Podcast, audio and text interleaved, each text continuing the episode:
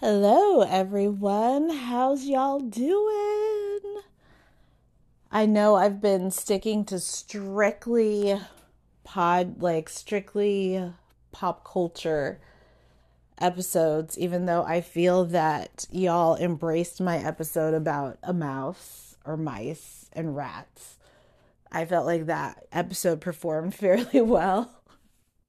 And I'm always you know, I'm so, so, so mindful of what I say because I used to interview celebrities. And on top of that, I've just heard different celebrities say, like, once you open that door into your private life, you can't close it. It can never be closed. So you have to decide, like, you're either going to be private or you're going to be public, but you can't just be public and then be like, I'm not talking anymore. That's not going to work. So I'm so mindful of like, there's a dance. Like, how much do I say?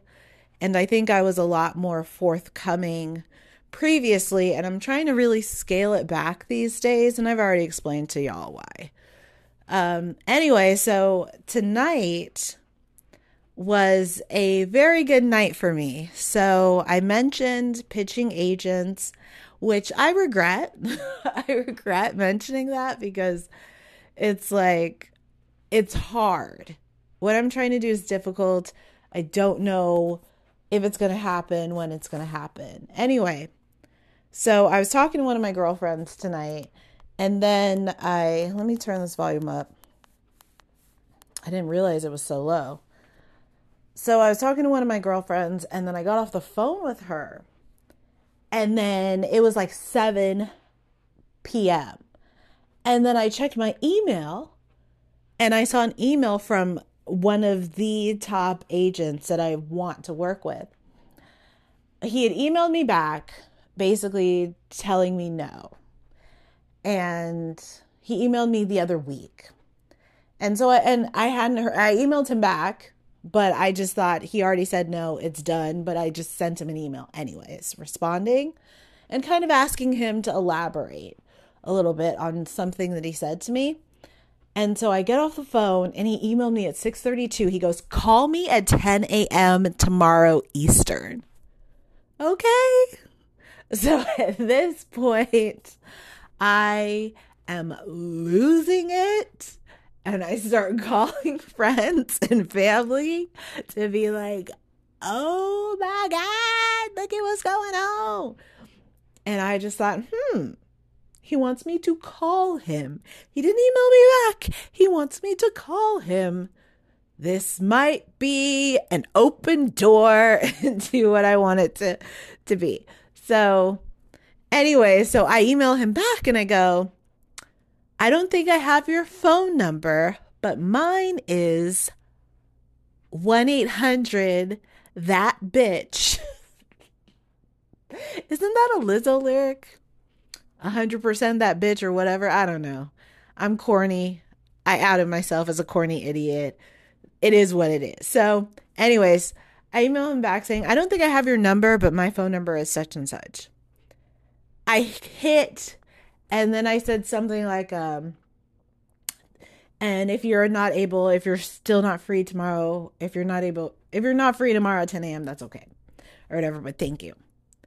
I click send, bitch, and my phone starts ringing as soon as I click send.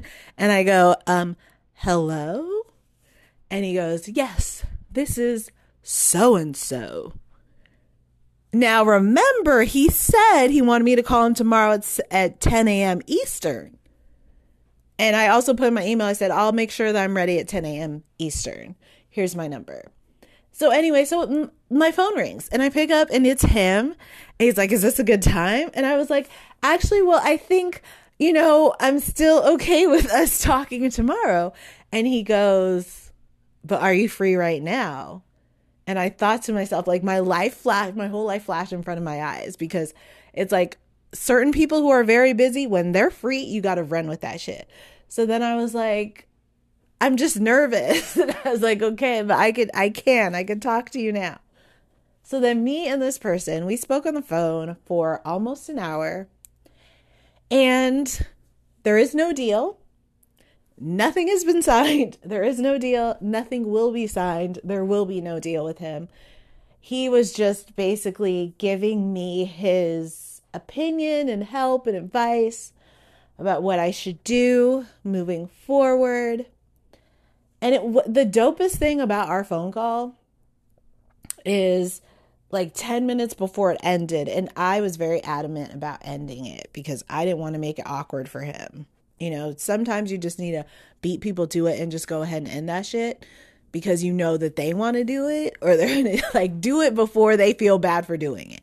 So like 10 minutes before the call ended, he goes, um, you know, I'm not taking on this project right now. I'm not basically I'm not taking on your project right now. Just you know, he was reminding me and it was like how dope was that for him to just want to make it clear that there we're not moving forward right now. And he goes, "Look," he goes, you know, towards the end of the call, he's like, "Look, you have my phone number. You have my information. You can reach out to me at any time." He was like basically saying I could come back to him and pitch him later. And I don't know. If you can't tell already, I'm on a high. This was so confirming to me. So incredibly confirming. He said that he sees something in me. And you know how certain compliments from certain people they carry a lot of weight. There's a lot of magnitude there because you're like, mm, when you hear from people who are outside of an industry that you want to work in and they say something, it's like, well, that's cute, but you you don't really know what you're talking about. You know but when you talk to an expert or an executive who has been exposed to so many people who are trying to who have done what you do then it really really means something. And so it's like i am on a high from this phone call. It's so so affirming for me i'm so excited i had to share it with you know my phantoms even though it's weird because ever since I announced that I'm like, you know, I think I put some nails up in my coffin in this podcast game. I think when I said I ain't, you know, focusing on P Valley anymore, I think I had a huge drop off. I think I had a huge drop off when I like ended the podcast. I was probably hormonal or some shit. You know, I think that people, I definitely fell off, and that's fine that's fine because guess what? It encouraged me to get on TikTok. TikTok, where I'm actually like, people really be commenting so much. They definitely, they drag me all the time on TikTok. It's like I'm I'm sitting there making a video. I'm like, I ate, I ate this, and they're like, uh, uh nope, you're a dumb bitch. I blocked someone today because I'm totally open to the criticism. It's fine and I I like that I understand their perspective. It's only going to make me better at, you know, making videos and giving commentary, but when somebody is just like being nasty, then they're they're going to get blocked. And I'm just learning over there. Like now I put the captions lower beneath like my dumb ass never even tried to lower my captions and now I lower my captions so you could actually see the screen. I'm so I'm so special needs sometimes. And then also which I might, you know what, I'll do I'll mention it in a future podcast episode, but basically one of my very favorite YouTubers. Very favorite YouTubers. She featured my TikTok in her video. And I was sitting there watching the video as a fan, and then my shit popped up.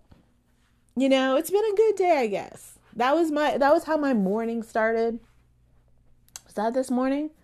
No, no, that was yesterday. Yesterday, that's how my yesterday started. That one of my favorite YouTubers featured my effing TikTok in her effing video. Are you kidding me?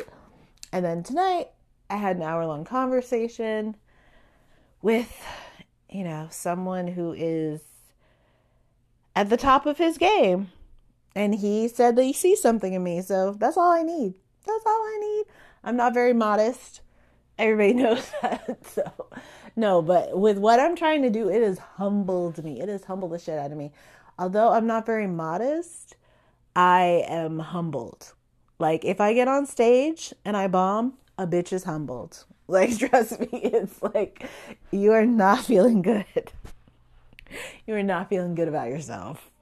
When you bomb, you could question your entire existence. so it's not that. I am definitely, um, you know, taken off of my high horse frequently, frequently enough, which is good. But anyway, I will be recapping the rest of Love is Blind. Why would I not? You know what? I'm kind of, you know, and then TMZ put out that effing story today about Izzy being with another bitch. And I'm like, why can't I be surprised? what is happening? Can't we get these people on these shows and then, like, basically put them on house arrest? until the finale airs. Why can't I be surprised? I already know what's going to happen with Milton and Lydia. And now I got Izzy like being out in public with some girl. I'm like, oh, here we go. Is Jackie and Josh 2.0. And then I found out I was watching some other stuff about Love is Blind. And I'm not trying to make this a Love is Blind episode, so I might address it in a future podcast episode. But I was hoping slash am hoping to recap the Golden Bachelor, but the first episode nothing really happened. So I didn't recap it, but I think I will probably just TikTok it, possibly, because TikTok is nice to me.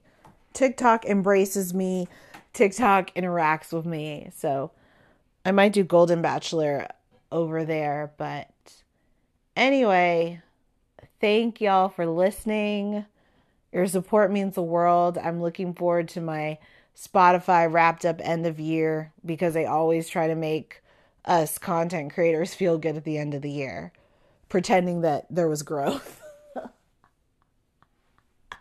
They're like, you know, maybe like somebody listened to two more minutes of my podcast than they did last year, and they'll be like, Your podcast has grown by 90,000%.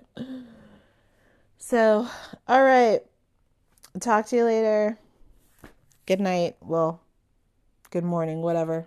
Don't know when you'll listen to this.